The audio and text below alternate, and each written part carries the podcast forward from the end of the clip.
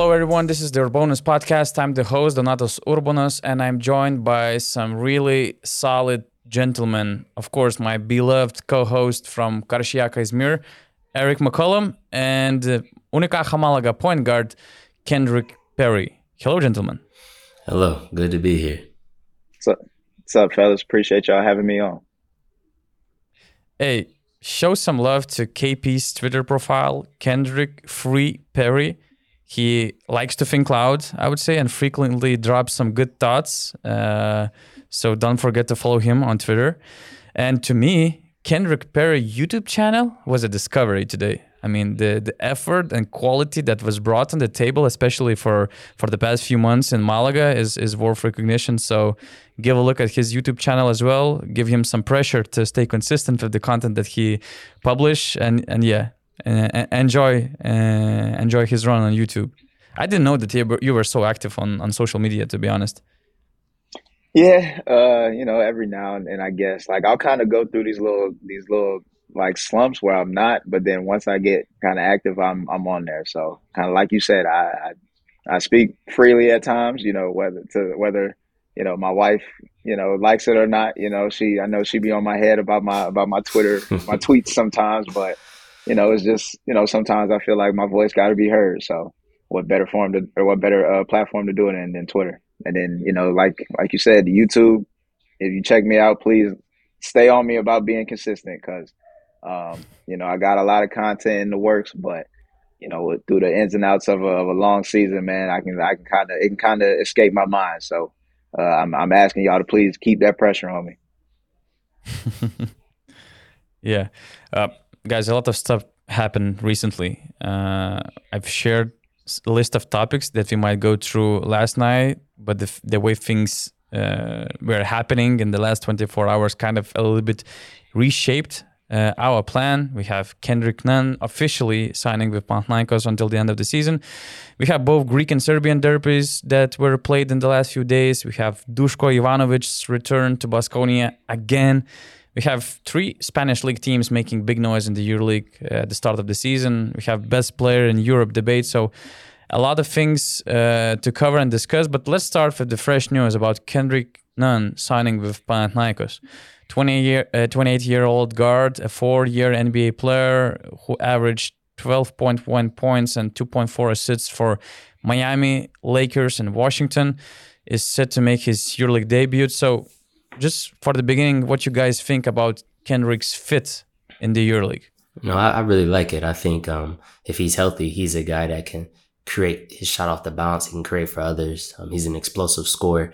And we've seen what Ataman does with good scoring guards. You know, his system is is open for them. It gives them the freedom to be who they are. And, you know, considering it's going to be his first time in Europe, there's obviously going to be an adjustment period. But Ataman's offense and his style and his freedom that he gives players – who are capable, you know, of carrying the load offensively. I think this is probably the best place he could go to where he could be himself and maybe have a slower adjustment here compared to other places just because of the pressure, you know, what Panathinaikos expect.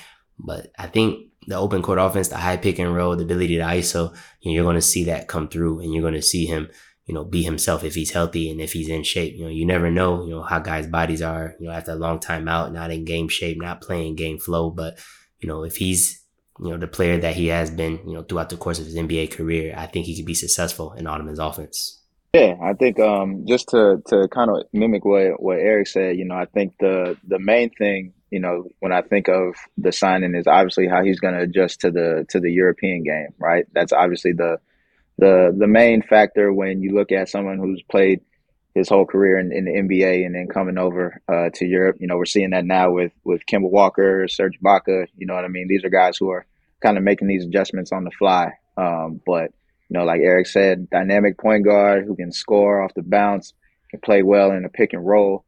Um, it's going to be interesting to see the the uh, the pick and roll with him and Lessort. Um, I think it's going to be something that you know uh, Ataman should incorporate in the offense if he hasn't planned on it already.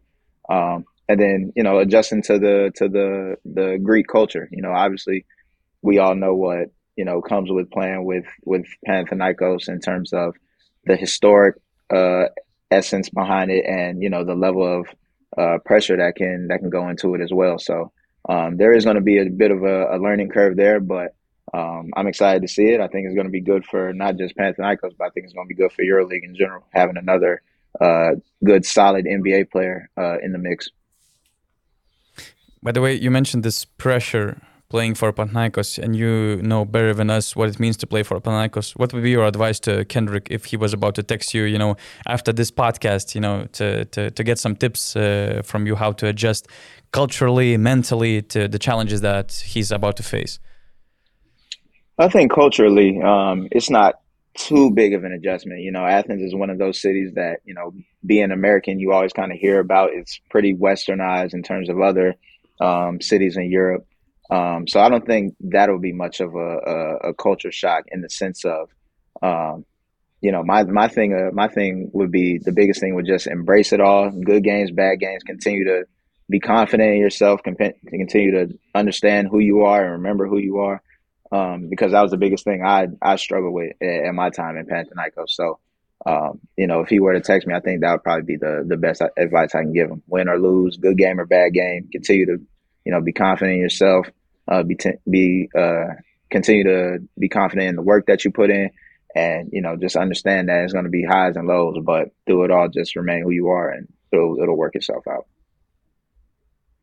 Uh, Kendrick Nunn was in the mix already for a few EuroLeague teams early into the season. I think Olympiacos was the first team that targeted him seriously. And uh, at that point a couple of months ago he was obsessed about you know getting nba contracted first and demanded really high salary and his goal was to remain in the nba and i remember i already started having conversations with let's say scouts from different level uh, about his possible transition to european basketball. And i i remember and i just checked my my notes and I spoke with some scouts again from few scouts from different levels that they and they saw his because of his skill set they saw that his transition to European basketball might be a little bit challenging. Uh, you all already mentioned those qualities that he has in quickness, ball handling, ability to create shots, pull up, uh, jumper. That should be his go-to qualities and the, the fact that he also thrives when he's playing with the ball his hands a lot. So i just thought you know uh, if, if ataman's uh, job is to please Sloukas him and others it might be some kind of an adjustment both for his team. What do you think what do you see as the main challenges for him on the court? And who do you think i mean Panathinaikos has pretty loaded backcourt. Uh, they already have a lot of people out there. Who do you think you know he is going to take minutes away, who might he, he might take the role away from from all of these guys that they have. Uh, for me personally, I think that um, he's going to take a lot of Vildoza's minutes. Um, Ataman, you know, when he speaks in the media, you know, he gives you a warning, you know, before he makes a decision. You know, he shoots the warning shots. He told them, you know, the team that reinforcements would be on the way if guys didn't do certain things. And when he singles out a player, you know, as a guy who played for him, he does it to motivate you, to uplift your game. But it's also a warning shot that if you don't get your play to the level that he um, desires or expects, there can be somebody else coming. And, you know, I think there was several times he called out Vildoza's play, you know, what he wanted from him. And, you know, obviously, Sloukas is a guy who's, you know, the franchise, um, you know, he's Greek, you know, he's been there, he has the experience, he's played at that level. You know, he's going to continue to get his minutes. You don't play that guy that type of salary and not use him. Um, I think um Grant will still get some minutes. Obviously, they will drop some, but he's been, you know, solid. He's a guy that's gonna come in, defend, you know, probably do the intangible stuff, you know, be aggressive. He's, you know, fitting and complementing well. Um, with the little things that he needs, but they need a little bit more firepower. And I think that's where Kendrick Nunn comes into play. So expect Vildoza to get less minutes, expect Grant some of his minutes to get eaten up, and you know, expect him and Sloukas to play a lot of minutes if he can make that transition. Now, if it's struggles there or if there's a slow start to him as well, or if he's not in shape, you know, that could buy Vildoza some time, but he needs to have some big games, um, or some big performances, or, you know, unfortunately he could be out the door or, you know, he could be in a reduced role Yeah, it's it's it's interesting you say Vildoza because you know I think when I first saw that he signed with Panathinaikos, I thought that was huge for them. You know, I loved the way he was playing in Red Star the year before, um, and kind of like you said, seeing him with uh, a coach like Ataman who gives his guards a lot of freedom, a lot of firepower. I was I was excited to see what that was going to look like. Um, unfortunately, we haven't really seen that so far. Um, but I would be interested to see. It would be interesting to see if maybe Sloukas and Kendrick Nunn might play together at times. You know, it's it's a it's a smaller backcourt, but you got two ball handlers, two decision makers. Um, now in that case, you know, like you said, Vildoza's minutes might drop.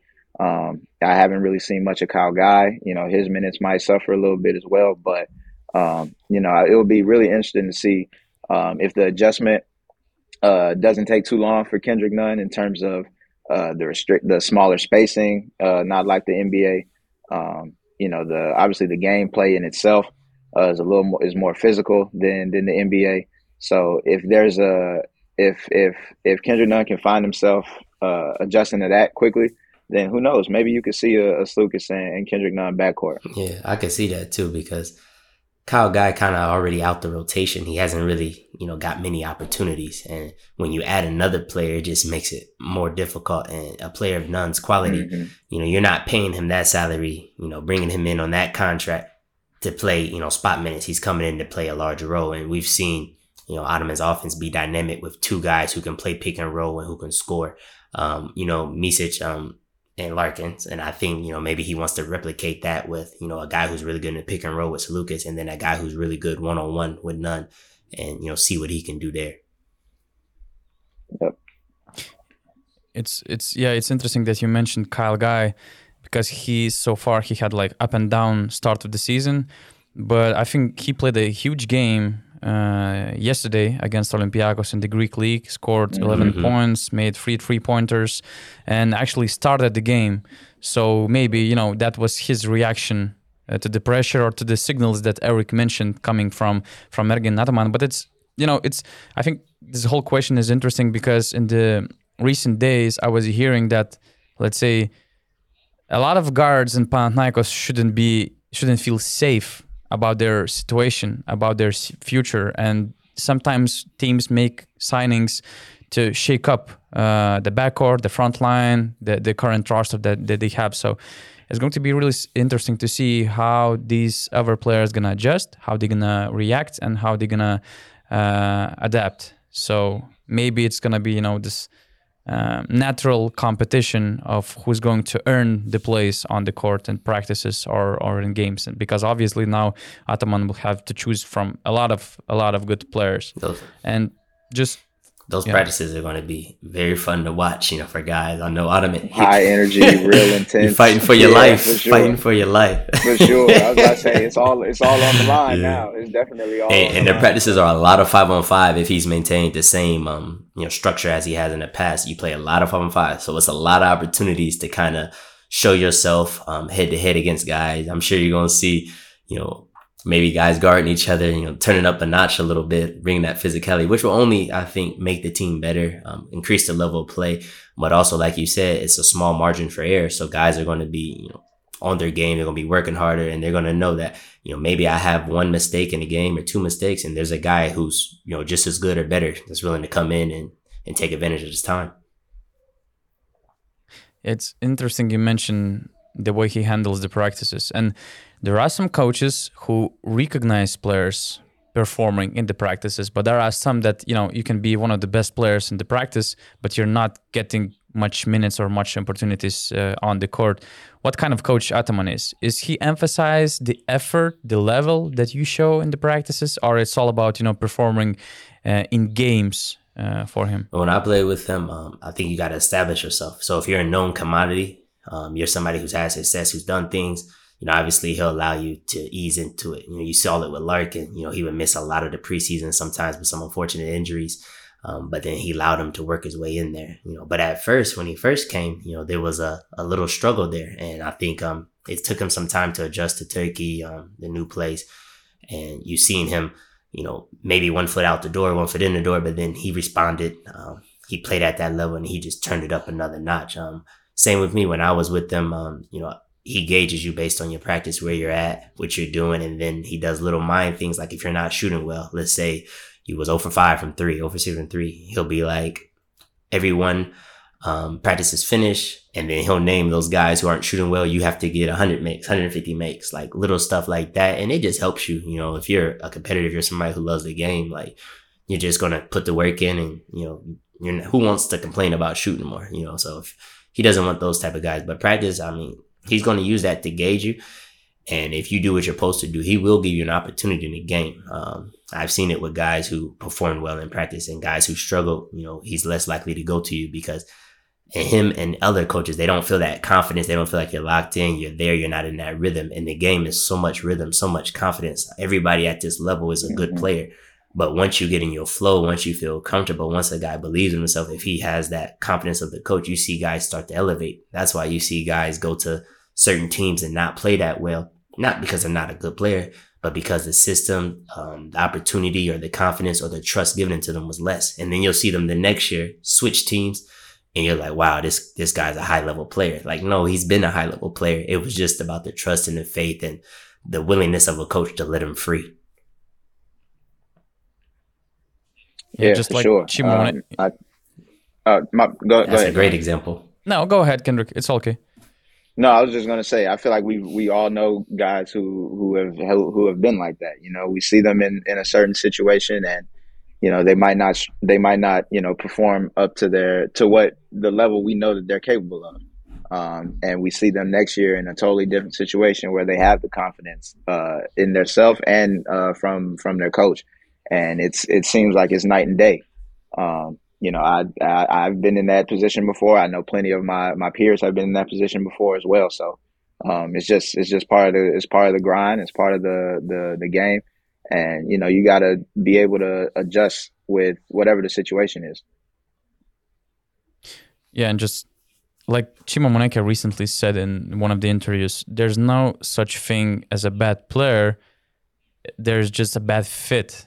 And uh, you know we can see through Moneke's example you know the way he played in Monaco and the way he's playing in the Baskonia, you cannot say that you know he was bad a few months ago and now suddenly he's a whole different player. No he's just the same player just in a different situation different opportunity to show what he's best of. So so yeah that's that's that's really important you know to know because sometimes we're uh, fans basketball people even gms they tend to uh, write players uh, off uh, too soon and they're basing on some particular bad examples that they shouldn't make a picture of, of the player and how he good he can be but just wrap this up about Panathinaikos. Uh, where did you see? I mean, this this whole situation is very interesting because yesterday Panathinaikos won their first derby game this season uh, after losing the first two games, and this whole journey started from a huge loss in the Super Cup tournament before the official season started. It was a 20 point plus uh, loss against Olympiacos. It was a horrible offensive game. But now we see them improving. They're in the EuroLeague already. They forced Olympiacos to overtime, and they were really close to win that one. And finally, they got the job done in Kostas Sloukas' return to Piraeus, playing his first game against his former team in in Olympiacos uh, gym. With watching their development, and now with Kendrick Nunn signing, where did you see Panathinaikos in the playoff picture before, or where do you see them now? I saw them just missing the playoffs, and I still see them that position just because it's really tough when you get a new coach, um, so many new players, a new system. Um, it takes time to put that all together, especially when you're playing against guys who have been together three, four years, um, running the system, knowing each other's um, quirks, what they like on the court, where they like the ball, what people can do. It takes time, and that's built over the course of the season. And we haven't even saw how you know Nunn may fit or may not fit, or how he'll be put into place. So I do like the the fan support. I do like the talent. I like the energy that they're bringing. You can tell that something um is alive there. That has brung. He's brung a belief um and a hope, and that's something that can kind of lift players up and get you marquee wins. Um, they still have some struggles offensively. Um, many periods where they don't score for long stretches. Um, and and the EuroLeague is so deep. I mean, there's so many teams who haven't even hit their stride yet. I mean, you look at you know, Efes could potentially, you know, if they find their groove, they're also in a new situation, a new coach, you know, they have some core guys returning, but, you know, if they hit their groove, something could change there. You think about Maccabi, they could lift up when Wade Baldwin comes back from injury. Um, you think about Red Star, they have a new coach who's been to the EuroLeague final, who's been in that situation. He's starting to use all the roster. You bring a new life sometimes when you bring a new coach. You know, they could also, you know, make a change there. And those are teams that are, you know, in that same position as Panathinaikos fighting you know, for that playoff position. So I think that the potential is there. I think that they're building something a stepping stone um, for the next year and for the future. But I think it would be a tall task to expect playoffs. Okay, could it happen? Yes, it could. But realistically, I think um, just being in that mix is a step forward. And you know, I think next year is when you really start to see them take off when Ataman can really control the roster, get his guys in there, have a full off season, and you know, really put his um, imprint on that team. Yeah, uh, you know, I for me, I, I, I to begin the season when I saw you know how they looked on paper, I had them at the seven to eight spot, just getting into the playoffs. Um, I think now after a couple weeks, and of course, you know it's still early, right? So you got to take everything with a grain of salt. But right now, like Errick said, I think I got them just outside of the playoffs, um, just because when I look at a lot of these other EuroLeague teams, um, they kind of have that core that's already there, and that's you know obviously so important when you talk about you know games that you might need to win on tough games that you might need to win on the road or you know, uh, uh, uh, double week games where you know you kind of have to rely on that um, that core group and that chemistry in in key moments. Um, and I don't think they they have that just yet. Um, I don't really know where the offense really generates from at this point. Um, but again, you know, you still have time to figure all that out, and you have Kendrick Nunn to come in and hopefully help with that as well. But um, as of now, you know, I don't necessarily think they're a playoff team, but they're they're right. I think they can if they if they can the sooner they get pieces together, I think they can kind of make for a push to that last or second to last playoff spot. But if I'm speaking frankly, I, I don't see it happening this year it's good that we have a play-in tournament uh, this year, and I do see them as a play-on play-in team. And then I think it all depends on the matchups they're gonna get. So you, you never know what kind of team you're getting in the playoffs and the play-in, if they're going to be you know in the best shape, if all the players gonna be available. So just staying in this mix already gives you opportunity because as we saw in the last few playoffs, it's it's about right, right timing. It's about peaking at the right time, and the first seed can lose to the eighth seed or force at least force the game five, and it's it's unpredictable as it might happen uh, in in today's basketball, especially with the EuroLeague. So, uh, so if you got, especially you, you, know, you have them in the play-in, yeah. who's out? Maccabi, Partizan, Red Star, uh, Efes, Milan. You're putting Who, me in a tough situation. Who's out? Man. I mean, I'm curious. I'm, out of out of the teams that you just named for me, I might have to I might have to go Milan. Milan might have to be out of there for me from what I've seen so far. Yeah, because if you, most people probably have what most people would say potentially what Bologna, Valencia, Žalgiris, Maccabi, Panathinaikos, Partizan, Efes, rest are all fighting probably what four to that ten spot. Mm-hmm. At least, yeah. and so it's it's tough. Like so many good teams. Yeah. It's not like we think Panathinaikos is bad. It's just just the depth of the EuroLeague. I think has improved immensely. A lot of good players and and I think at that it's it's just going to come down to who's who's really hottest at that point. You know, I think wasn't last year one of the most competitive uh, years in the EuroLeague. Mm-hmm. From I can't remember what the what the standings were, but every game matters. Um, you know, not to be cliche, but um, you know, I think at, once we get to you know that that tail end of the season, it's going to be who's obviously who's healthy, right? That's number one, but who's got the best rhythm, who's in the best shape um, and who's really clicking. Because who who knows, man? It's, it can be it can be night and day with who we're speaking about now and who we can be speaking about, you know, six seven months from now. So who who you gonna take out, Donatas? Who you gonna take out? I know there's got to be two or three big teams. If you think they're gonna make the plan, there's two or three big teams that you're gonna have to leave off. To be honest, from the current playoff picture, I'm really unsure if Virtus or Valencia gonna remain at the top eight. I agree. Uh, it's early. They're on a good streak, but it's it's going to be really hard, you know, to keep the bar so high. Mm-hmm. I I'm not a big believer in Žalgiris, although I'm from Lithuania. But you know, I'm just realizing that I'm just being realistic. This EuroLeague is, is strong as hell. So with the, with these teams, it's it's going to be uh, really hard to repeat the consecutive playoff appearance. So my idea of seeing Panathinaikos in the play-in is that I'm not sure how Maccabi gonna survive this season with the situation that they have to deal with. Yeah, it's tough. Uh, playing yeah. away all the time, how it affects players mentally. In the long yeah. run, it might affect them. Uh, this Milan thing is is I don't know is is a mystery for me. But the problem with Milan and some teams like Efes also started kind of slow, but problem with Milan is like at any point of the season they can bring a huge player like top player from the top shelf and it might dramatically change the uh, you know flow of the season. Mm-hmm if they would stay with the same team, I would say that I might have them out of the top eight, top 10. So I'm not sure if Zvezda will improve enough to make the plane, but at the same time, we're hearing that Sfairopoulos might do some adjustments. So that's the problem of the EuroLeague. You know, it's it's not even November teams tend to sign big players uh, and change the, the, the, the, flow of the season dramatically. And we are not even sure if that's the final roster that we have in Panathinaikos. Yeah. And, we, and so, we still got Partizan. Like maybe they're going to start hitting their stride after that big win. Yeah.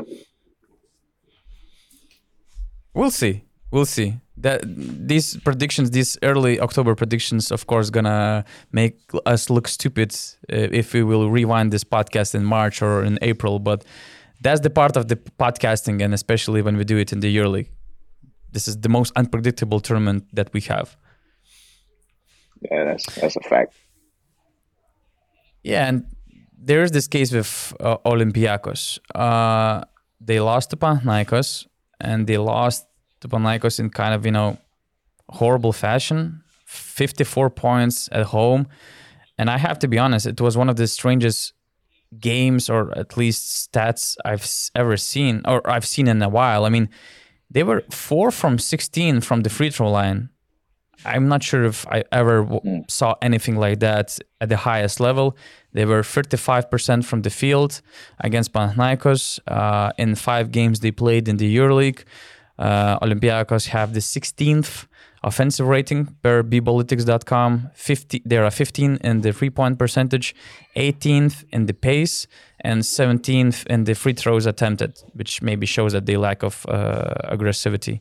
Uh, what do you think? I mean having the second under 60 point game in the last couple of weeks is it is it something? Is it nothing? Is it is it everything? Does it show that they still although they signed so many players for their backcourt does it show that they lack of this elite creator that could create shots for himself or for others? Or just the time of adjusting? Because we should not forget that they're missing the MVP of the EuroLeague and uh, the player who was you know scoring when it mattered Kostas Sloukas who switched sides. For me I think that it's just been some inconsistencies in their offense. Um, they have long lags sometimes where they don't score. Sometimes they look potent, they're shooting, they're moving the ball, and then some games they're just struggling to manufacture good looks or easy opportunities. Um, I think they're a group of winners. So there are many games this year where maybe they didn't deserve to win and they found a way to win. Um, they made the little plays, the intangible stuff, the hustle plays. Like they're tough, they're gritty. You know, I give them that and their experience.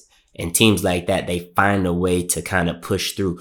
But the problem is with this depth of this EuroLeague and all these talented scorers and players, you're going to need a little bit more firepower offensively. And they showed it at times that maybe they could get through, you know, without, you know, the MVP. Maybe they could just find a way. Look like guys were, you know, showing, you know, a little bit of growth you've seen in the first couple games, but it's probably not realistic to expect, um, you know, you know, maybe Thomas Walkup to go five or 10 from three every game. That's tough. He's out there guarding the best player. He's playing, you know, almost 30 minutes a night, you know, putting a lot of people in tough situations with his defensive intangibles and skill set. You know, it's taxing, um, to play in those double weeks and to go into Greek league, play all these games and expect him to pick up a lot of that scoring slack and to go hold the best player on the other team, you know, to under double figures. So I think, and they need to find some opportunity. I think what really hurt him is Canaan getting into foul trouble. Um, he's had some problems with foul trouble in a couple of those EuroLeague games, and you know he's that guy that can give them a spark offensively. You know, with his shooting, with the way he can get hot, and you know with him getting in foul trouble, um, with Walkup having to carry a heavy load. Um, I wouldn't be surprised if they do turn to the market. I think Nigel missing a you know a game or two kind of hurt them a little bit, and he's a guy that can really pick up that scoring slack as well. So I think when they're whole and they're healthy, um, they've shown that they have the capability. Now they just have to be healthy and it can't be injuries to the main guard positions. Now that's a lot to ask, you know, over the course of a EuroLeague season. But if I think if Canaan's healthy, Walkup's healthy and Nigel's healthy, I feel like they have enough firepower to get it done in that backcourt. But if one of those guys are out, whether it's foul trouble or injuries, it's really a struggle for them offensively to maintain that pace with some of the elite scoring team. You know, will they keep the game close? Yes. Will they be choppy, tough? Greeks are known for that tough defense and their strategy and all that type of things. But you know, sometimes you don't have to put the ball in the basket. And, you know, that's where they struggled in some of those games. No matter how good you are defensively, you're not going to win many games scoring 60 points, you know, at a high level European basketball. Yeah, I agree. I mean, when you think of, well, when I think of Olympiacos, I think of, you know, gritty, right? Really grinded out, um, 40 minute game. Um, and then, you know, that's kind of the, the identity that they, that they built for themselves. Um, but at the same time, you do need that that firepower when you know when you're going up against uh, another offensive juggernaut team. Um, I would like personally, I would like to see you know Walkup kind of take more of a of a of a step forward in that uh, creating shots for himself or others. You know, I, I I saw a lot of a lot of it during the during the World Cup that just passed when he was playing with Greece. Um, you know, things that you know I we we don't see from Walkup in an Olympiacos. Obviously, we're used to seeing him, you know, run the offense, get guys open shots, pick up full court, be a pest, do all the gritty and grinding things. But um, with with the World Cup, he was more this scoring role, you know, coming off the screens, looking for not only shots for other guys but for himself too. And it was pleasantly surprising for me because I just always known him as, um, you know, kind of a, a, a traditional point guard and a, and a def- defensive, you know, juggernaut. So um, I would like to see him, you know, kind of take on that role of being more of a more of a, a threat to get himself looks as long as or as well as getting other guys involved. Um, you know, E, like you said, you touched on Nigel Williams-Goss helping out with that, helping out with that point guard role a little bit, taking some of that uh, that wear and tear off a of Walkup. Um, but I think you know, offensively, a lot of it's going to have to be run through Isaiah Canaan. He's there. he's there. literally he's their cannon off the off the bench. You know whether he's starting or coming off the bench, he's he's the one that really gets it going when he's making these threes and at the, at home. You know he's getting the crowd involved into it. He has to find a way to keep himself in game. So um, I think all those things combined, um, you know, will will definitely help them in the long run. I'm not really too worried about it because um, they have such a, a tight knit core that has been together forever, uh, from the coach to the players. Uh, of course, it hurts losing the losing the MVP, but um, I think they're they're more than capable of getting themselves into a into a position where they can be uh, be in the final four again, even without uh, uh, holding it down for them. Yeah, enough of Greek teams. We've covered them pretty in depth. What about the Serbian derby that we had? Two two Belgrade derby games in, in five days. One in the EuroLeague and the last one in the ABA League that we had yesterday. What did you guys learn about Partizan and Zvezda from their two derby games? If if you managed to watch at least one of them in the EuroLeague, I, I'm personally I was in Belgrade to experience it by myself. It, I would say it was a remarkable experience for me, and I I cannot imagine how you guys can handle that kind of pressure and that kind of atmosphere when you're here on the floor where you have to you know perform at the highest level really if i would be in your shoes i know i would go like oh from five free turnovers you know and just sitting on the bench really because i was stunned. I was really stunned for the first few minutes of the game. Oh, it was a great atmosphere. I mean anytime you get that derby you know it's going to be special. Um, that's something that you know you tell people at home to go to youtube to look at this. It's always a game you want to see. I think Partizan showed a lot of heart. Um, anytime you lose, not only a player of Kevin Punter's caliber, um, but his leadership, um, his big shot making. Um, sometimes when a, a big player is just on the court, it gives everybody a sense of peace, knowing that, you know, we got him here. And to see um, Aleksa Avramovic step up, um, see Zach LeDay hit those clutch free throws, it just is something that's going to propel them and help them throughout the course of the season because they're showing that they can get it done multiple ways. Yes, we can get it done with Kevin Punter scoring 20 points and, you know, hitting those tough dagger threes, but they also showed a different part. And that's something that's going to allow them to continue to grow. Um, and Smailagic has been solid this season as well. And they're finding different ways to, to win and to compete. Um, and I was very impressed with them because I thought, you know, as the course of the game was going, that they were going to lose. You know, Red Star kind of controlled the game later.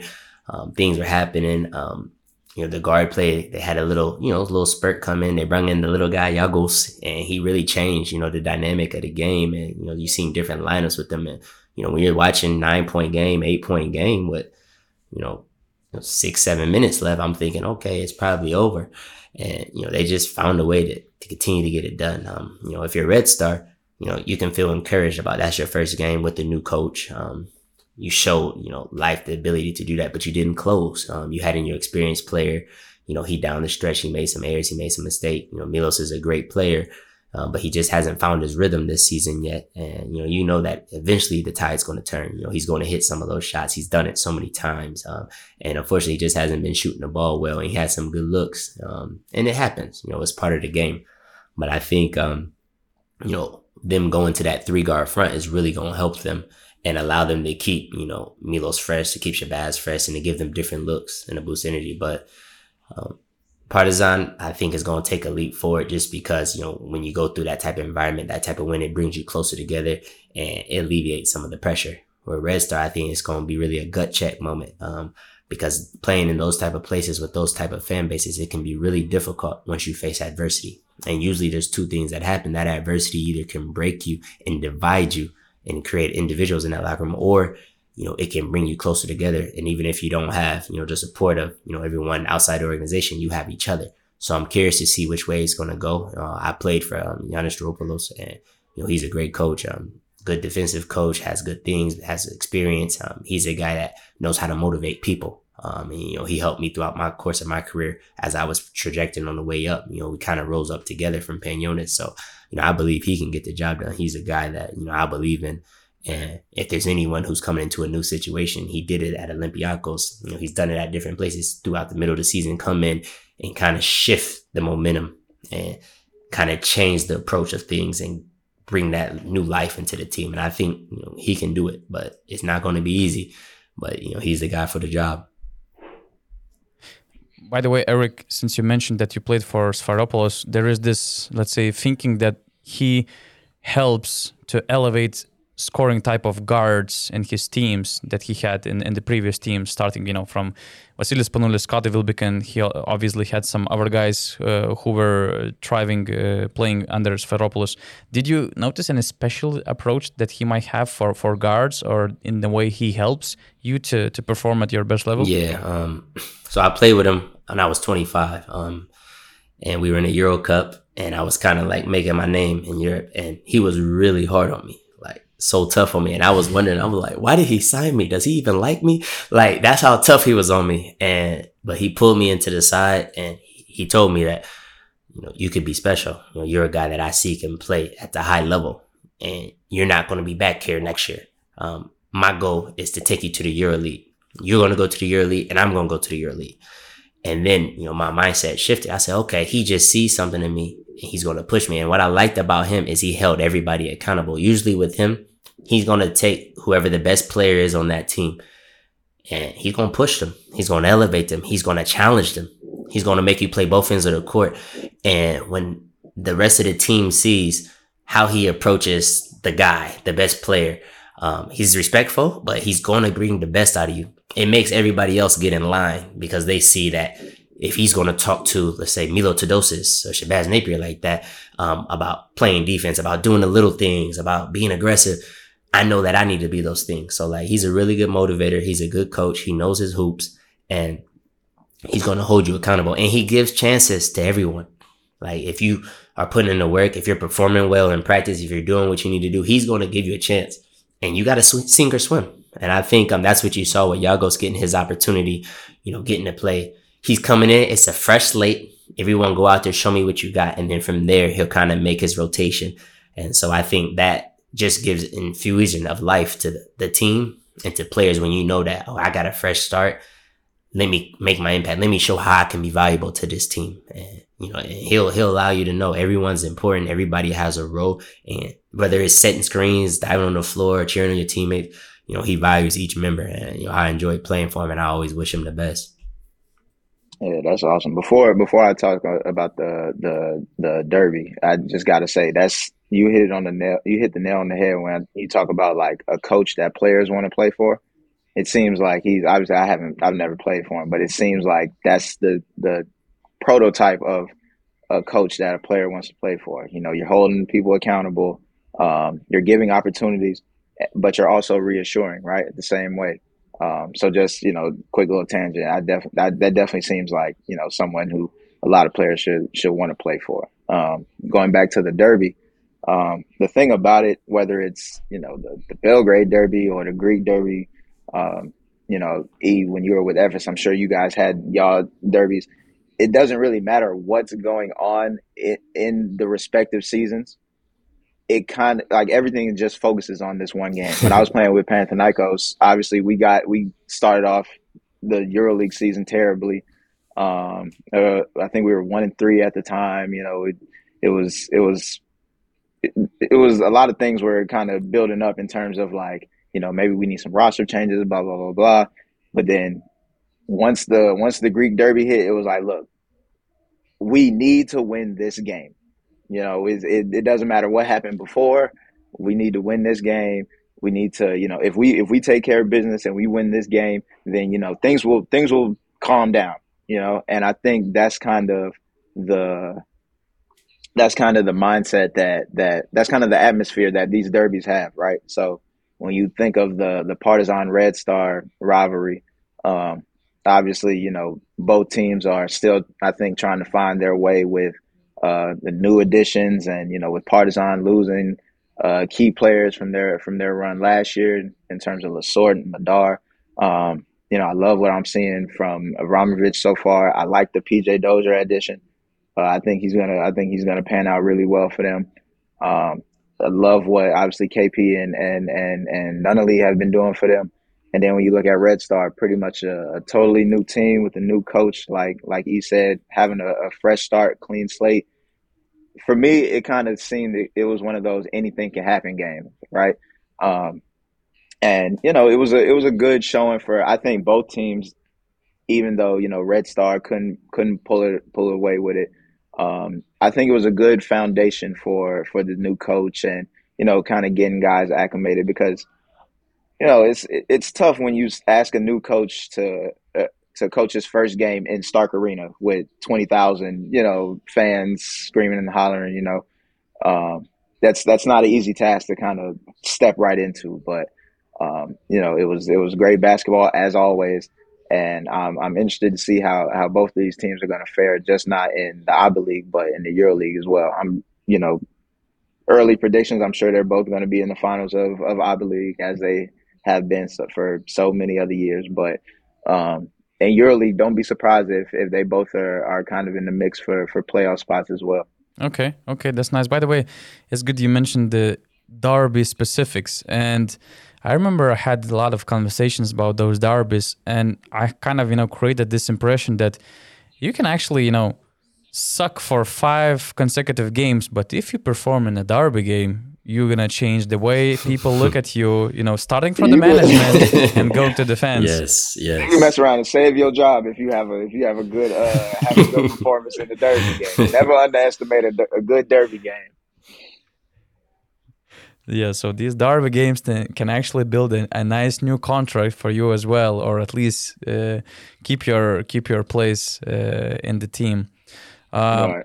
It's it's gonna it's, it's it's also gonna be interesting to see how those Serbian teams gonna try to improve their rosters because uh, Partizan they're reportedly close to reach an agreement with Bruno Caboclo, who was having a strange story. He signed with Venice. He was supposed to play there, but he finally decided not to. He played for Israeli team in the let's say preseason games of the NBA teams, hoping to get the NBA deal done. And now he's about to return. And from what I hear also as well, that Partizan is, is really close to signing him. I don't know if, if you guys could expand on if he's the mm, right fit for this team, if he uh, can you know produce the game that Partizan needs at this moment for their front line. He was really good in um um last year um, when they won um, the German league. Um, he's a guy who has size, has good hands, he can finish. You know, I'm familiar with his game. He's a good player, but to expect a rookie who's never played at the EuroLeague level um, to carry a team or to to make that change is it's really tough. Um, does he have talent? Yes. Has he played at um, a high level? he played at the mid level, but he's a guy who I think you know when you're a five, it's an easier transition, right? You're screening, you're rolling. Um, if you have good guard play, they can kind of make the game easier for you. You know, he has a great coach if he goes there. Obradovic is a guy who's going to kind of bring him along. Expectation level is going to be extremely high. Um, you got to remember, Lessort was there. That was a guy who was a fan favorite, um, who played phenomenal basketball and is still doing a great job at Panathinaikos as we currently watch. But I think it's just a situation where you know, you know he's been playing basketball. He was doing some games um, with the Israeli team um, on the circuit, playing against some NBA teams. So you know he's been playing. You know he might be a little bit informed, but I think it's just a tall task. I mean, you think Frank Kaminsky is a guy who you know is highly regarded, played in the NBA, you know, had a big role, was a superb college player, and you know he's having an adjustment period himself. And this is a guy who's played you know major minutes on NBA teams, um, legit role. So, you know, it's one to, to Bey. Maybe he's better suited in a situation where he's coming in as a backup, you know, rather than being the main five, just until he gets his feet wet, until he builds his confidence, until he, you know, adjusts not only to the demands of playing for Obradovic, but the demands of playing for a club like Partizan. When you lose at home, no one cares. Like you call man the next day, you lose at Partizan, it's a little different. Yeah, for sure. I yeah, facts. I I think um, you know, I I I, I like what I'm seeing from Smailagic. So I'm I'm thinking, you know, maybe he does come in as a backup. You know, even if the even if the adjustment isn't as bad as we might think. Um, just because you know, like you said, there's familiarity with Smailagic and and not just Partizan, but with Obradovic and the rest of the guys. You know, there's there's familiarity there. There's uh, you know, uh, we already know how he plays. We already know how he's going to handle you know these big atmospheres, these these big huge games. Um, so we kind of know what we're getting in that regard. With uh, with the new signing, I think if it does go through, um, I think it'll just kind of be you know kind of a, a, filler in. We need we just need some help in the interior position right now. We need some rebounding. We need some just some interior. We need a, a, different look from the from the inside. So um, if he if the signing does come true, I don't expect it to be um, game changing or season changing over overnight, but I definitely think he can contribute for sure. It's it's it's funny you mention it because like a few hours ago I had conversations with some scouts and they actually said that at this point of the season nobody should be considered as a game changing addition.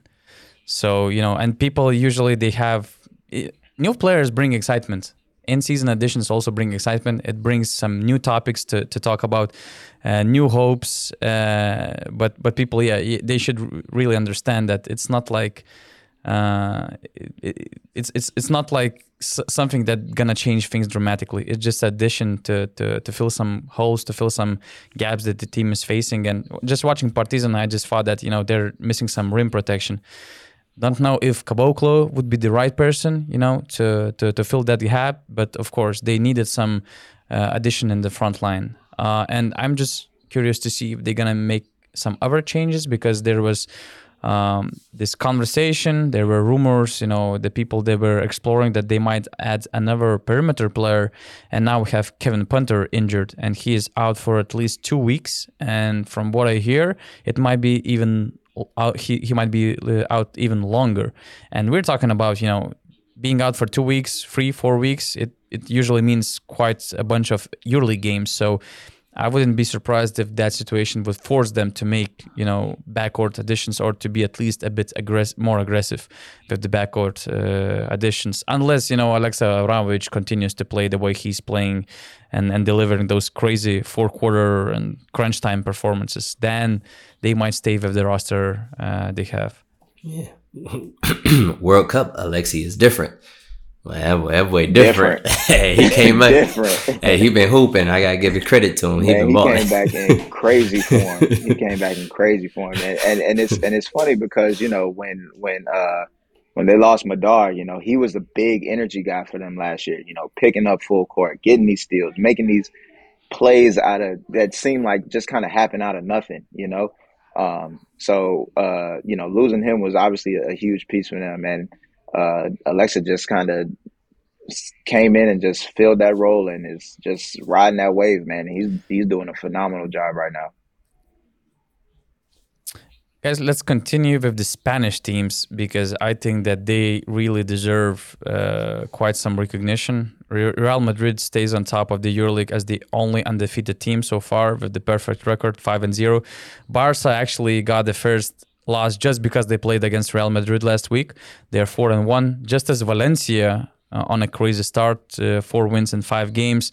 And if actually, if you go further to other competitions, you see Gran Canaria being perfect in the Eurocup, or for instance, Unicaja Malaga, Malaga with Kendrick per, uh, Perry uh, perfect in, in the first two games.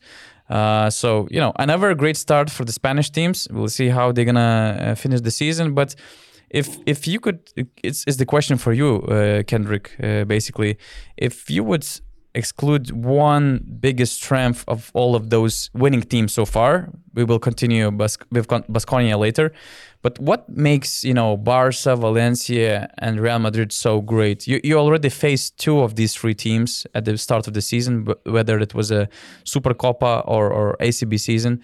What kind mm-hmm. of impression did those games leave to you? Well, um, when you look at when you look at Madrid, right? They're obviously they're the defending, you know, EuroLeague champs, and they've they've brought everybody back. Um, they've added Campazzo, which is you know uh, that uh, at this point that doesn't really need to be said. You know, playmaker, um, leader in every sense of the word. Have they have a really good balance of offensive firepower and um, defense, defensive, just different matchups. They can go really big um, they can go fast. You know, they can kind of match up with with anybody offensively and defensively.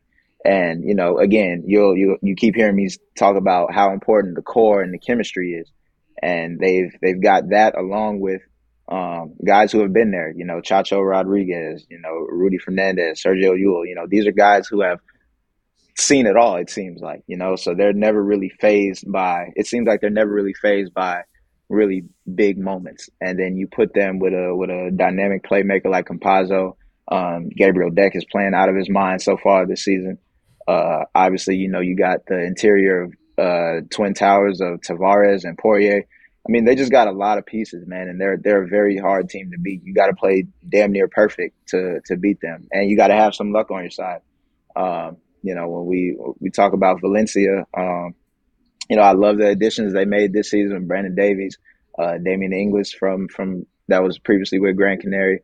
Uh, Semi Ojeleye was a big one for them, and then they kept their their firepower with their guards in terms of Chris Jones and, and Harper, um, along with you know Claver, their their Spanish guys who have all, always been uh, key contributors for them as well. So um, I think with them, their biggest thing is they're they're they're big as well. You know, they can switch almost you know one through five, and they they cause teams they cause teams problems. They can they can keep up with their bigs can keep up with guards on the perimeter, and their guards can kind of hold their own with with bigs in the post. So they they create a lot of mismatch problems for teams.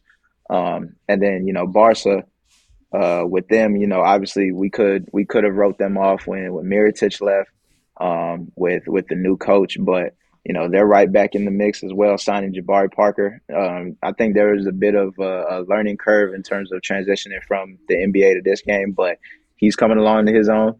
Um, you know, obviously you still got Lapro. You still got the guys who have been around and who have, who have won them games. So, um, you know, it's just, you know, like you said, Spain is just, it's one of those leagues where it's highly competitive, uh, night in and night out. Um, we're seeing that through not just Euro League, but Euro Cup, Champions League as well.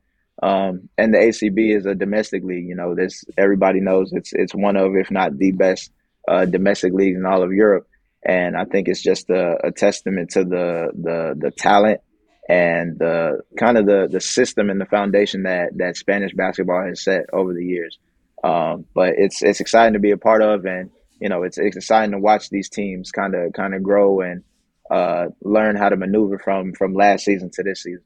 Errick, do you have anything to add about the greatness of the Spanish team so far early into the season? Oh, Spanish teams have been excellent. I mean, you kind of expect it from Madrid just because you know they're the returning champion. You know they're ultimate consistency. But what's surprising to me is that they've had all this success with Tavares. You know, still you know finding his rhythm. You know, if you would have told me that Tavares would be averaging less than three rebounds a game, you know, six points, and they'd be five and zero, oh, I would have said you you're mistaken. You know, there's got to be at least one or two losses in there. But the fact that they'd have been able to maintain this pace, you know, with him finding his way, what um, Poirier stepping up even more, it, it, makes them more dangerous. I mean, imagine when he's you know at that form that we know he's capable of and he will return to. It's, it's going to be scary.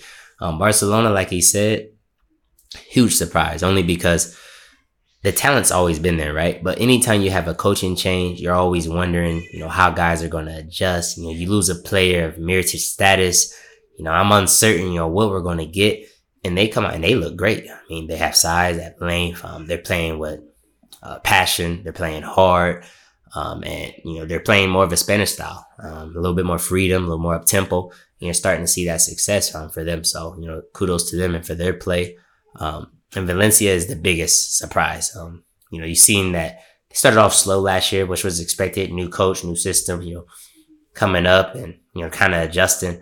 And, you know, now that coach has had that year in, you know, he's able to kind of implement his style, what he wants, get his players in. Um, he returned to Chris Jones, you know, who I think is a very good point guard, you know, one of the more underrated point guards in the EuroLeague. Um, and I always love Brandon Davies' game. You know, I think, you know, he shoots the mid range. He's smart. You know, he's really good on the pick and roll defense. Um, he can post, you know, scoring that mid post area or back to basket. I think they add that dimension. And, you know, they just have a lot of guys that can hurt you. You know, they're not dependent on one scorer to go get 18 to 20 points. You know, it's going to be five, six guys who can really kill you from that eight to 13 point range. So, you know, I think they're, they're somebody that's really surprised me. I don't know if they will maintain that pace. I don't know if it's even realistic to expect that. But you know what they've done so far, you know, can be applauded. Um, you know, their coach has done an excellent job. Mumbrú, you know, I, I played against him years ago. Um, good to see a player doing well as a coach. And Baskonia, they're just, this is bad to watch. I mean, yeah, they, yeah, they, yeah, they struggling I mean, right now. They just on my EuroLeague pass. If I see Baskonia, I just skip right through it. I don't even want to watch it. Like they have some good players, they have some talent, but they're just not playing quality basketball. They don't look good. The game looks tough. Uh, every time you turn it on, they're losing. It's just, it's hard. You know, it's just not a team that's on my favorites for tickers, you know, to watch. You know, I, they could be playing even one of the top teams. I just skip on right by, you know, so, you know, maybe, um, they'll start to play better. There'll be a change. There'll be something where, you know, with Dusko coming in, bring firepower, but, you know, right now they're hurting the quality of the Spanish success in the EuroLeague, but maybe this will change soon um, because the other three teams are playing really good basketball. And it's not just about wins and losses. You know, sometimes you can lose a game, but it's how you lose. You know, how your offense is looking, how your defense is looking. Um, is your is the chemistry there? Um, you know, are guys enjoying playing with each other? Like, I'm just not seeing you know that fight. You know, man, I think Dusko will come in and I think he'll bring you know, that effort, that fight, and that change as he's done so many times on his return to Baskonia. At this point, just give Dusko a lifetime contract. You know, that I don't even, I mean, why get rid of him? why get rid of him? I mean,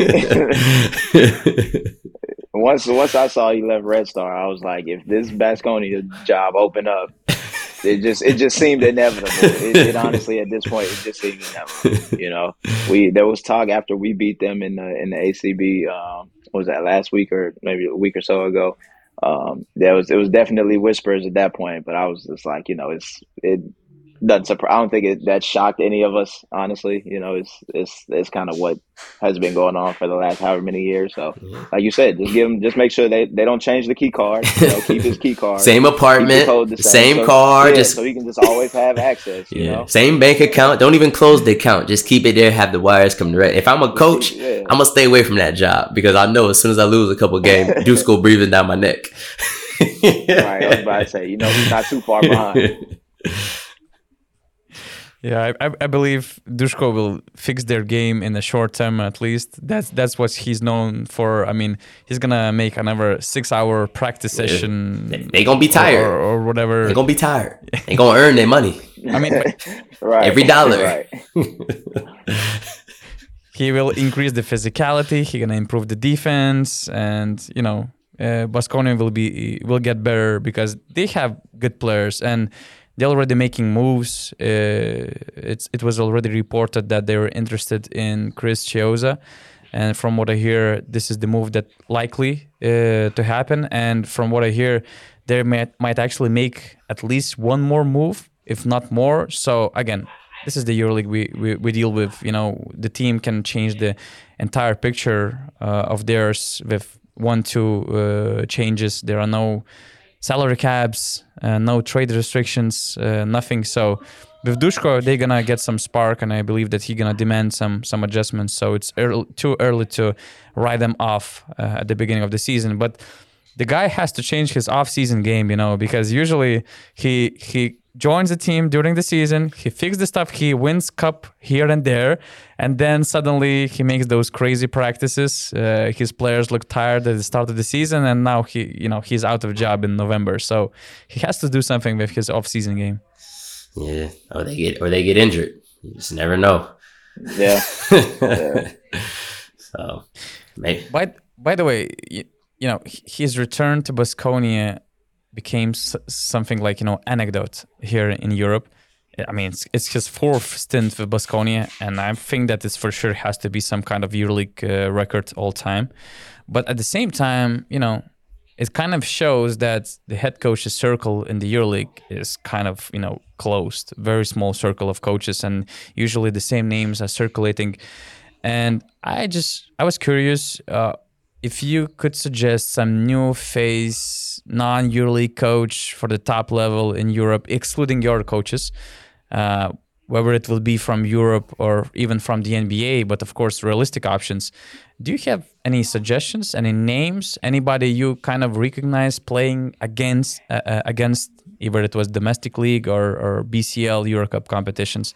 Maybe somebody left you a really good impression.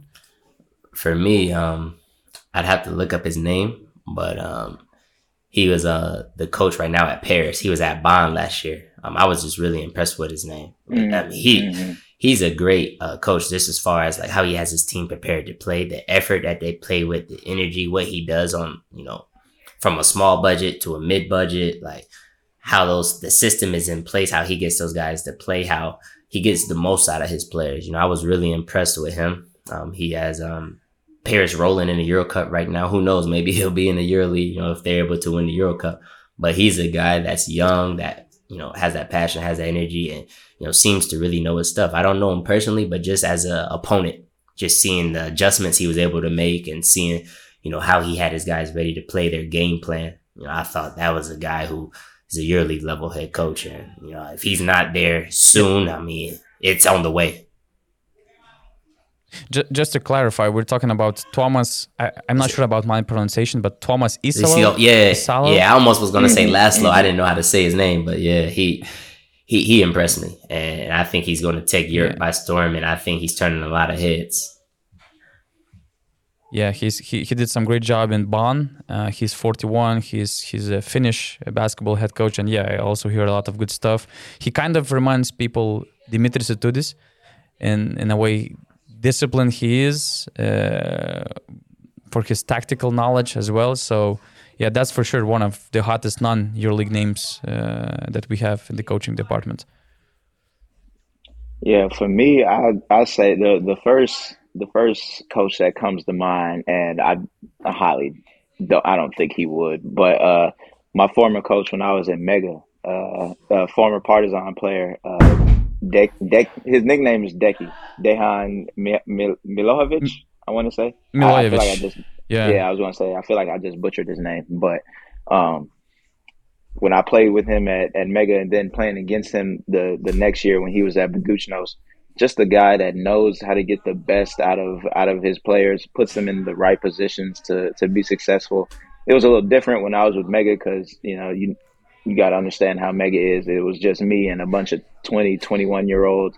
Um, so of course there's a there's a maturity curve there, but um, to put him with a good solid group of of you know real professionals who understand themselves who understand what it takes to be professional put them in the right position um, and then he's a he's a player's coach as well right he's not a he's not a pushover to where you know guys aren't going to practice or whatever but he he knows how to get the how to get the best out of guy out of his guys while being able to relate to them the same way he's currently uh, an assistant coach with the golden state warriors so again i you know i don't i don't think he's gonna. I don't think he's gonna leave that that situation anytime soon. But uh, that's someone who I would love to see in a in a head coaching EuroLeague position. Knows the game, um, has played the game at a, at a high level. One of, if not, I'd probably I'd, I'll go out on a limb and say one of the most successful or one of the best uh, players to ever put on a Partizan jersey. Um, so obviously he knows the game. He knows what it's like to to play in Europe at a high level. So um, I think he would be a, a, great fit to to to be a, a EuroLeague head coach. Yeah, he was a hell of a player in in Partizan years as well. And you know, yeah. you never know if Željko leaves or if Zvezda gonna make. Okay, he's not going to coach Zvezda. Yeah, I was about to say. I was about to say. I don't know. I don't know if he going to. Yeah, I don't know if he going to Red Star, but you know, if, if something happens yeah. with that. uh something happens with that that Partizan job, you know, if, if Željko decides to hang it up or whatever the case may be, who knows? Yeah, yeah, that that's actually an interesting name you brought up. So yeah, I hope EuroLeague teams are EuroLeague teams are listening, you know, and they're about to bring some new faces when the change comes. Uh, speaking about EuroLeague and Europe, there was this Jordan Loyd's tweet last week that Mike James is the best player in Europe right now, and it's not even close. Lord have mercy, 100%. Do we all agree with Jordan Loyd? Yeah, I mean, it was pretty much known well before this season. I mean, that Mike was always one or two, you know, best players. I've said it, you know, on a podcast, it was him or Mirotic, you know, for the last like three, four years. I've been trying to decide. Um, but the form he's in, the way he's playing, I mean, he's always a nightmare to guard. He's explosive. He's fast. He can shoot. He can play pick and roll, play isolation even has a little post game. Um, the way he finishes in the paint is excellent, and I think he's took up his efficiency even to another level this year. He's sharp, he's crisp, he's playing less minutes and doing more, which is you know surprising. And I think um, you know the way that he's able to you know to lead the team and you know to get them where they need to go. I mean, he's having an MVP caliber year, and we've seen this before. You know, the year he was in CSKA, he was dominating, and you know him and the tutors had their thing, and you know what was happened happened, but you know, I think if he finished the season, I mean, he was the MVP of the EuroLeague, um, no question. Um, but you know, they were first place at the time, and I mean, he was averaging almost 20 points a game. But I think 18 or 19.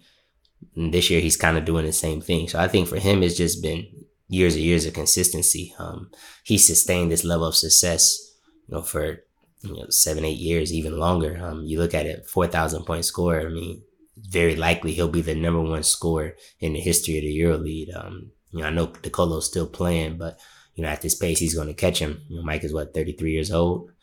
Um, you know, it looks like he's not slowing down. I see another easily two, three high level years, maybe more.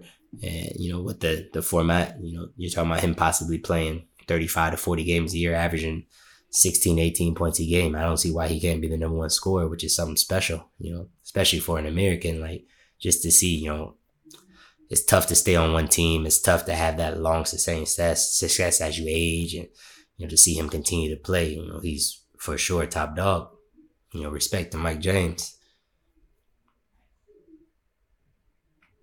Yeah, um, I a thousand percent agree with Jay Loyd. Um, you know what what Mike has been able to do. You know, not just this season, but past seasons has been remarkable. You know, I'm I'm a huge fan of his game. I love the way he approaches his game. Um, and and like Errick said, it seems like he's doing, if not more, he's doing just as much as what he's doing with less minutes. Um, you know, everybody, you know, when you look at Monaco's roster, you say, um, you know, well, well, you know, there's only one basketball between Mike and Nicolo and Jay Loyd, and now adding Kemba Walker, but um, you know, Mike he he leads those guys in in his own in his own right in his own way, and you know he's he's playing high level basketball at the same time, um, and it's it's it's good to see. Um, you know, as as a as a as a foreigner, you know, I coming to Europe, he was he was someone who I always uh, watched and and kept in a in a highlight just because of how he approached the game and just uh, kind of what he what he stood for. Um, you know, I love that he's he's outspoken. You know, just just as I am on on Twitter and social media. Um, but no, if, if, for me, it's it's it's it's a no brainer. Mike James right now is the best player in Europe, um, and you know, if, if he keeps up this level, then the, it should be. I don't know what the voting structure is for MVP, but it should be a unanimous MVP. Yeah, let's let's wait. We're just five games into the season, and usually those conversations they're around the best players of winning teams. So you know, mm-hmm. Monaco has to be a winning team, probably a top four uh, team to help Mike to get that award. And uh, you never know how things might change in the, in a few months. And we actually had uh, this EuroLeague player survey on Basket News, uh, and Mike finished third in a survey uh, where players were asked who is the currently best EuroLeague player, and it was the survey that players filled before the season started, and he was just behind Edy Tavares and Nikola Mirotic. I think you know where I understand and I see why they decided to put them above Mike James. However, if you look at the start of the season so far, if we have to choose the best player of of, the, of the EuroLeague until November right now, I mean you cannot say that Edy Tavares is currently the best player in Europe. He had a slow start and he has his own, I would say, health issues uh, that uh, cause him for a slow start. There's Mirotic, who is playing great basketball, but Milan is losing more games winning when winning so far. But with Mike James, you know, for me, I was just one more time. Uh, I I was convinced that you know, Mike James especially in Monaco, he always performs when his need teams him the most. If you remember last year, Maccabi playoff series, I think that Monaco was struggling because of lack of EuroLeague playoff experience. I think that Mike James was one of the few guys that actually had any uh, playoff experience, and all of those guys, you know, they looked not as themselves. But Mike, Mike was performing not just to his best level, but he was helping those guys step by step to get into their normal rhythm to help them win very tough series against Maccabi. And I would say that Mike was was delivering in all five games. Right now, at the start of the season, we see how much team lacked of Jordan Loyd, how they were missing him. Uh, Kemba Walker, he he he needed time just to get back in a normal playing shape uh, after all these long months of rehab and even rehabbing before the season.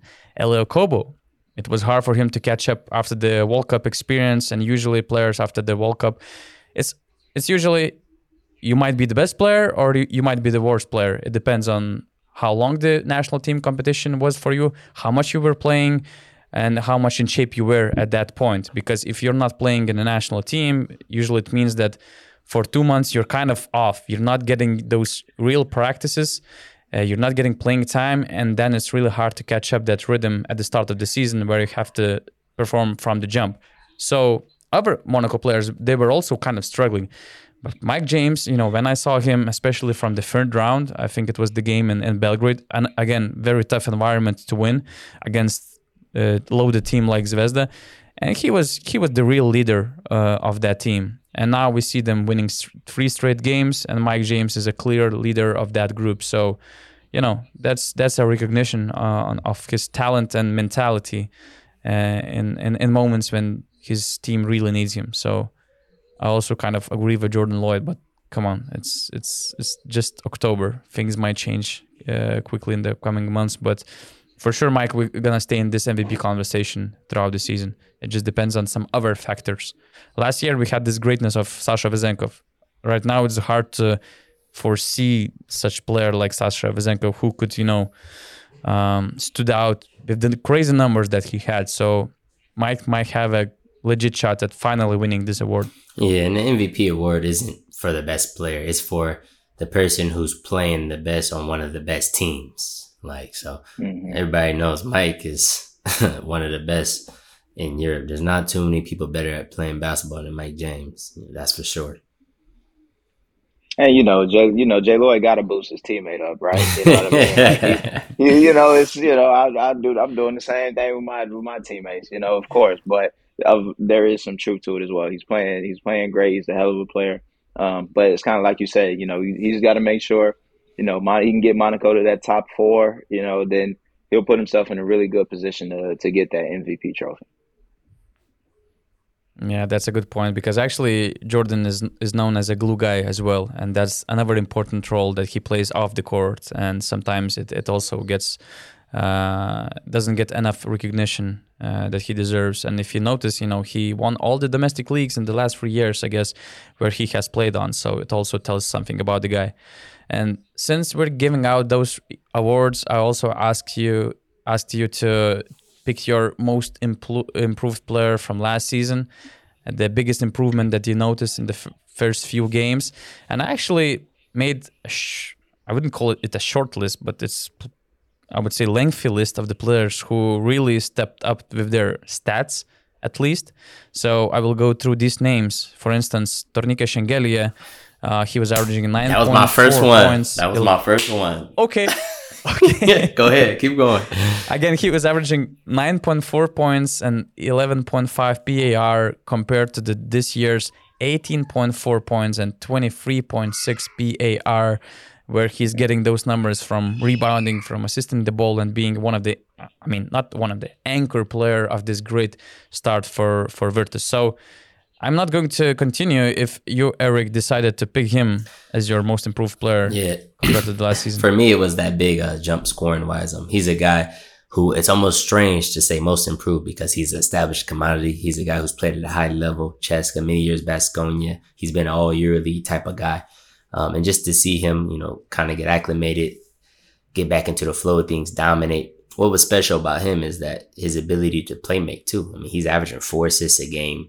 Um, he's able to beat those bigger, you know, fives off the dribble. He's able to punish those smaller fours, you know, on the block. But what I liked was throughout his career, he had a problems, you know, with his three point shot.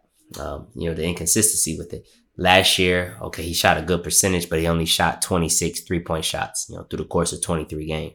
Already through five games, he's already shot 17 three point shots. That tells me it's a point emphasis. It's something he's been working on and he's shooting that at 53%. Um, so you look at the assists for a game, the points almost 18 and a half a game. You look at his ability to rebound. You know, I'm just seeing that he's shooting 75% from twos. You know, we're showing you that he, he's finishing at the rim. He's finishing strong. He's a bull. Last year, he shot 48% from twos. Now, I don't know if that's something that he's going to maintain through the whole season, whatever, but that just shows me through the first five games as the main, uh, scoring option for Bologna and having them four and one. That's what's even more impressive. So to me, He's the most improved. Um, a close second, I had Bonzie Colson. Um, you know, he's really stepped up since Wade Baldwin's been out. You know, took his scoring average from like 10 and a half to about almost 15 a game. And you can just see that confidence in him growing as a player. You know, he's a really good three man, can play some four, can shoot the ball, good in closeout attack. You know, I'm liking what I'm seeing from him. You know, I just tried to pick someone that I could think of. And those are the two that kind of came to mind. Who's knocking Yeah, I that think- door? No, I think uh, to to mimic off to mimic off what he said, I think the biggest thing about Shengelia is just the fact that he's leading Bologna to wins right now, right? You know, um, uh, you know, I, I I I remember when we played when we faced off against Georgia in the Eurobasket. What was that? Not this past summer, but the the the summer fall uh, previously. Um, he was out with a shoulder injury, and just seeing how he was able to to bounce back from that and I don't want to say it, it looks like he's restructured his game because he's still attacking, he's still aggressive, still getting to the paint, still taking advantage of um, his his his mismatches, whether it's on the perimeter or in the mid post or in the post. Um, it just seems like his game is a little more complete, and you see that with the higher uh, percentages of shooting from two and from three. Um, so it, but again, the biggest thing is is the W's and the L's. You know, he's got his team to four and one so far and they're looking really good. Uh, you know, they're they're looking better than what I thought they were going to be this year uh, so far. So uh, for me, I think I think he definitely got my vote for most improved so far. I also think that Chima Moneke is worth uh, recognition. The guy was averaging 3.9 points and 4.6 PAR the previous year in Monaco, and now his numbers, you know, rose to like 17.5 points and 22.0 PAR. Uh, it's it's huge. The only f- problem with him that his team was losing, so you know that Mhm. kind of ruins his resume for this early award. And there are just few other guys which I think are also worth to mention. For instance, Isaiah Cordinier, another huge reason behind Virtus' uh, start from 6.6 points and 6.3 PAR to 11.2 and 15.4. And it's not just about the stats, the confidence that he he has in his game right now, either finishing or assistant, running the transition. Defensively, he's also a huge factor. So I think that for this full season award, if there if we would have most improved player of the year award in EuroLeague, he would have a leg- legit shot uh, playing such basketball uh, like right now. Uh, Alec Peters, another interesting case from po- 4.6 points and 4.5 PAR to 11.8 points and 14.6 PAR. Uh, Errick mentioned Vincent Poirier and him being on a hot start and uh, I think that he's on his expiring year, and it might help him to, to get a great new contract following summer. 6.1 points and 8.2 PR last year compared to 12.6 points and 17.2 PR right now. Johannes Thiemann is also interesting uh, mm-hmm. case in Alba Berlin. Eight well. points, 10.6 PAR to 13.4 points and 19 PAR, and that's you know that's after uh, also great World Cup experience that he had winning the World Cup with Germany. Uh, Joel Bolomboy, one of the standouts in, in Zvezda, from 3.8 points and 5.4 PAR to 10.2 points and 14.2 PAR. Smailagic, that Kendrick uh, mentioned uh, previously, also doubled his numbers to 11.2 points and 11.8 PAR. And one of the last guys that I have on my list is actually Aleksa Avramovic. Not just coming from 6.3 points and 5.4 PAR to 11.6 and 10.4, but I would say he improved the most in his game as well, becoming transitioning from the you know energy booster mostly becoming this annoying defensive player that you're facing mm-hmm. and now he's making clutch shots in a derby game and becoming a booster, huge factor offensively as well. So that impressed me the most. You know how he also uh, improved the, the, game and added some uh, different weapons to his game. And also, um, I, I, I wouldn't say I wouldn't really put him in the most improved category just because he, for me, he's always been a dog. He's always been a, a hell of a player. Is Keenan Evans? You know, I got to shout him out mm-hmm. just because of um, you know what he what he went through with his injury, and just to see him kind of bounce back from that, and you know putting up the numbers that he's doing thus far, um, he's he's starting to become one of my favorite EuroLeague players to watch. So uh, I just had to I just had to shout him out real quick. It's it's good you mentioned Keenan because let's say he's one of those.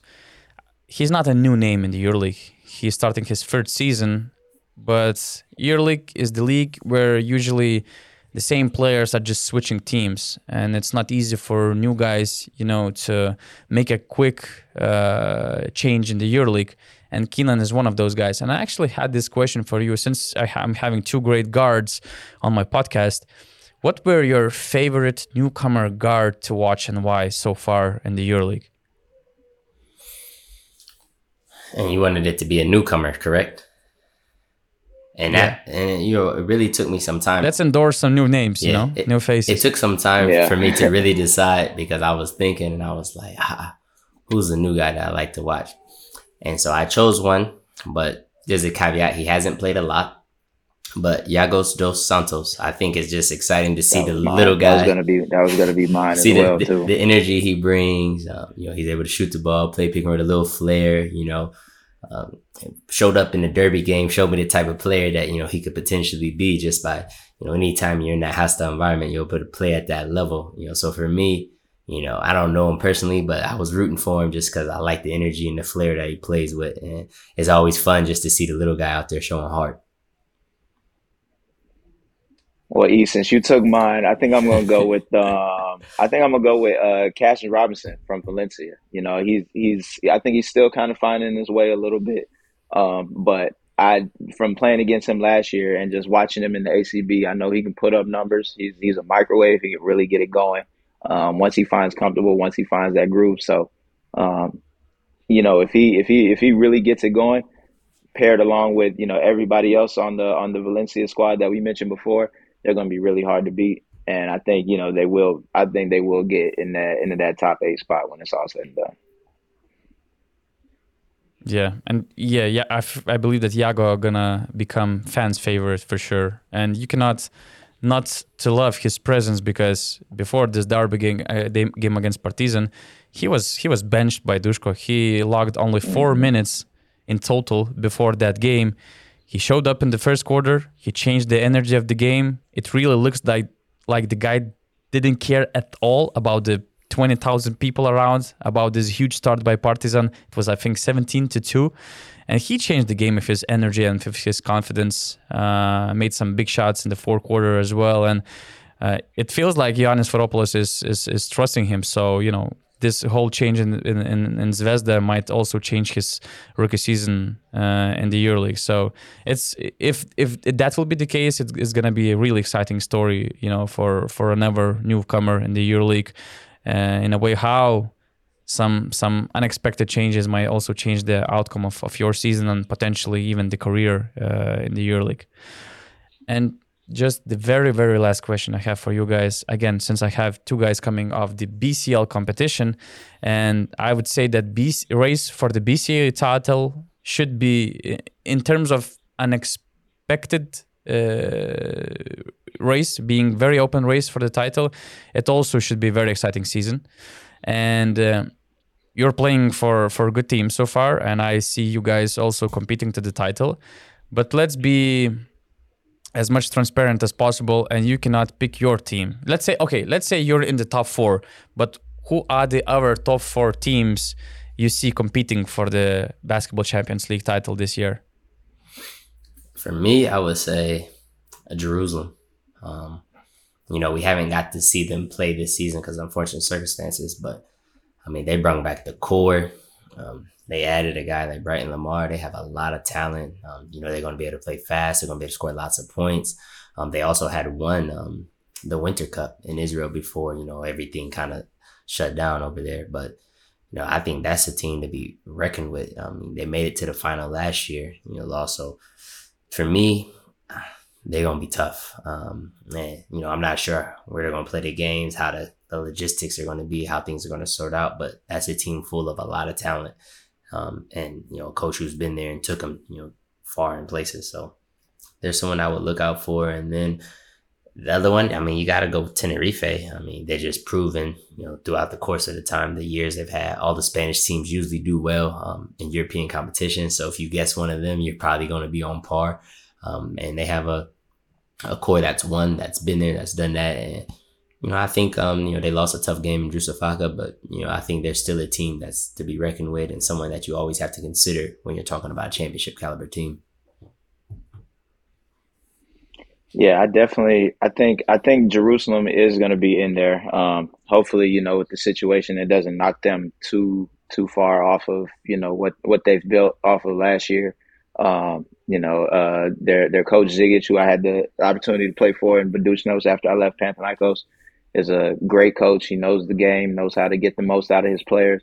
Um, uh, I, they added my, my, my guy Chris Johnson, who who can help them both offensively and defensively as a as a stretch four. I can play different positions, um, can guard different positions.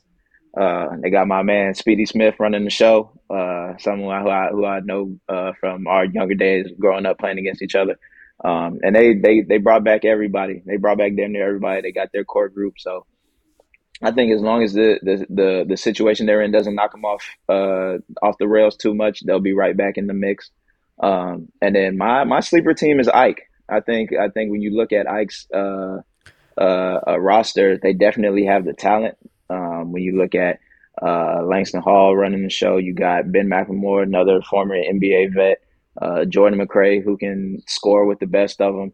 Um, they got a they got a lot of pieces. Uh, your former teammate E. Yeah, cool. Uh, matchup, pro- yeah, shout out to Kuz. problem. Yeah, you know what I mean? Malaga's uh, legends. Got, got, Malaga's legend. Yeah, another Malaga legend. Got to shout him out, man. Um, you know they they got a lot of pieces. So uh, you know I'm I'm excited for this BCL. Uh, you know uh, I got to get some get back from last season, having the final four at, at Malaga and dropping it. So um, I'm I'm I'm excited, man. I I love what Karşıyaka E. I love how you guys are looking right now. Um, so it, it's going to be fun, man. This is this one. Is, I think this one might even be more competitive than last year. Wait, Errick, didn't you mention just two teams? Well, It was Tenerife and Jerusalem. well, you said if us if we were in the final four in Malaga, because I mean I think Malaga's strong. Oh, I mean, okay, Yeah. okay, So, okay. Yeah, I we, we, we. I, I saw what you did. You just you did us two, and then two Yeah, others. yeah. So you know, I think Malaga, Yeah, you know, yeah, yeah. they got the same core. They already was there last year. They know what it is. Like super talented. They have the pieces. They can play big, small, fast. They can play in a half court. Like Malaga's a tough team. Like so, yeah, I thought that was just pretty much a given when you said anybody outside of those two. Yeah, that's that's actually going to be fun if you guys gonna both make the final four at the end of the season. So, where's the final four next year? Is still undecided, right? Yeah, it's Yeah, always they wait- yeah, they I wait till think, they, I don't think they decided yet. yeah, they wait till like that lead eight. I think top 16 to Mhm. lead eight, and then they kind of kind of go from there. But yeah, gonna be good. A lot of lot of good talent, a lot of good coaches, and you know, Champions League does a good product. So I'm interested to see. Yeah, they they do a they do a great job of of running the league and just having putting it it I don't it just seems like top to bottom you can never really just count anybody out, especially this early in group stage. You know where where teams are kind of trying to find their rhythms. Um, right now, it's more beneficial to the teams like ourselves, like um, like Jerusalem, like Tenerife, who have the core together and who already kind of know how to play with each other. But um, I wouldn't be surprised if you know other teams who are kind of new, kind of you know once they find a rhythm to kind of make make some headlines in, in the BCL just because it's it's that competitive. Yeah, unfortunately, we don't have enough hands, you know, to cover both EuroLeague and then BCL. Uh, I hope we we will be able to do it uh, if we continue to grow with the Basket News platform. But it would be really cool to have a podcast from the Final Four destination with Kendrick and Errick at the end of the season to talk not just about the EuroLeague basketball, but but, but a lot and in depth about the BCL season. So. I wish you guys, you know, to to to fulfill this mm, little dream on from the Urbonus podcast crew. Well, he, he gonna have them boys ready to go. so I'm gonna make sure I'm gonna make sure I I, I, I follow suit and have my guys ready. as. Let's speak it into existence. That would be beautiful. Hey guys, it was a pleasure. It was a pleasure to hear your thoughts. It was a pleasure to connect your minds on this podcast uh, as well. Thank you all and good luck uh, throughout the season. Let's let let's keep this uh, Final Four idea real on the basketball court. I appreciate you having me and thanks for joining KP. It was good to hear your knowledge. We already knew you know the game, but always special to have a good basketball player, but also a, a good basketball person who knows the game and you know does things outside of the game. You allow fans to see a different side of you. And for those who don't know, KP has a podcast. Tune in. It's good. Shout your stuff out, man. Go ahead. yes, sir. Nah, first, nah, first, I want to, I want to appreciate you guys for having me on, man. This was, this was fun. You know, obviously, you guys both know um, a lot about not just EuroLeague, but just the overseas and Europe, European basketball in general. So, um, for me to be a part of this was was something great. Um, and yes, it, I got I got my own podcast that that I'm bringing back called Life Across the Waters. It's more of a more of a um, off the court story, if you will, getting a conversation with, with players about um, their specific journeys uh, playing overseas, the ins and outs, the goods, the bads, the ups and downs, a little bit of everything. So, um, yeah, check me out. I'm on all platforms where uh, podcasts are available. And yeah, man, E, we gonna we gonna we gonna at the final four, we gonna we gonna shoot this, and then we gonna shoot the life across the waters uh, after. We gonna find some time. yeah, Across the let's Waters. get it. I gotta. The people gotta have that one. I gotta get that one let's get it.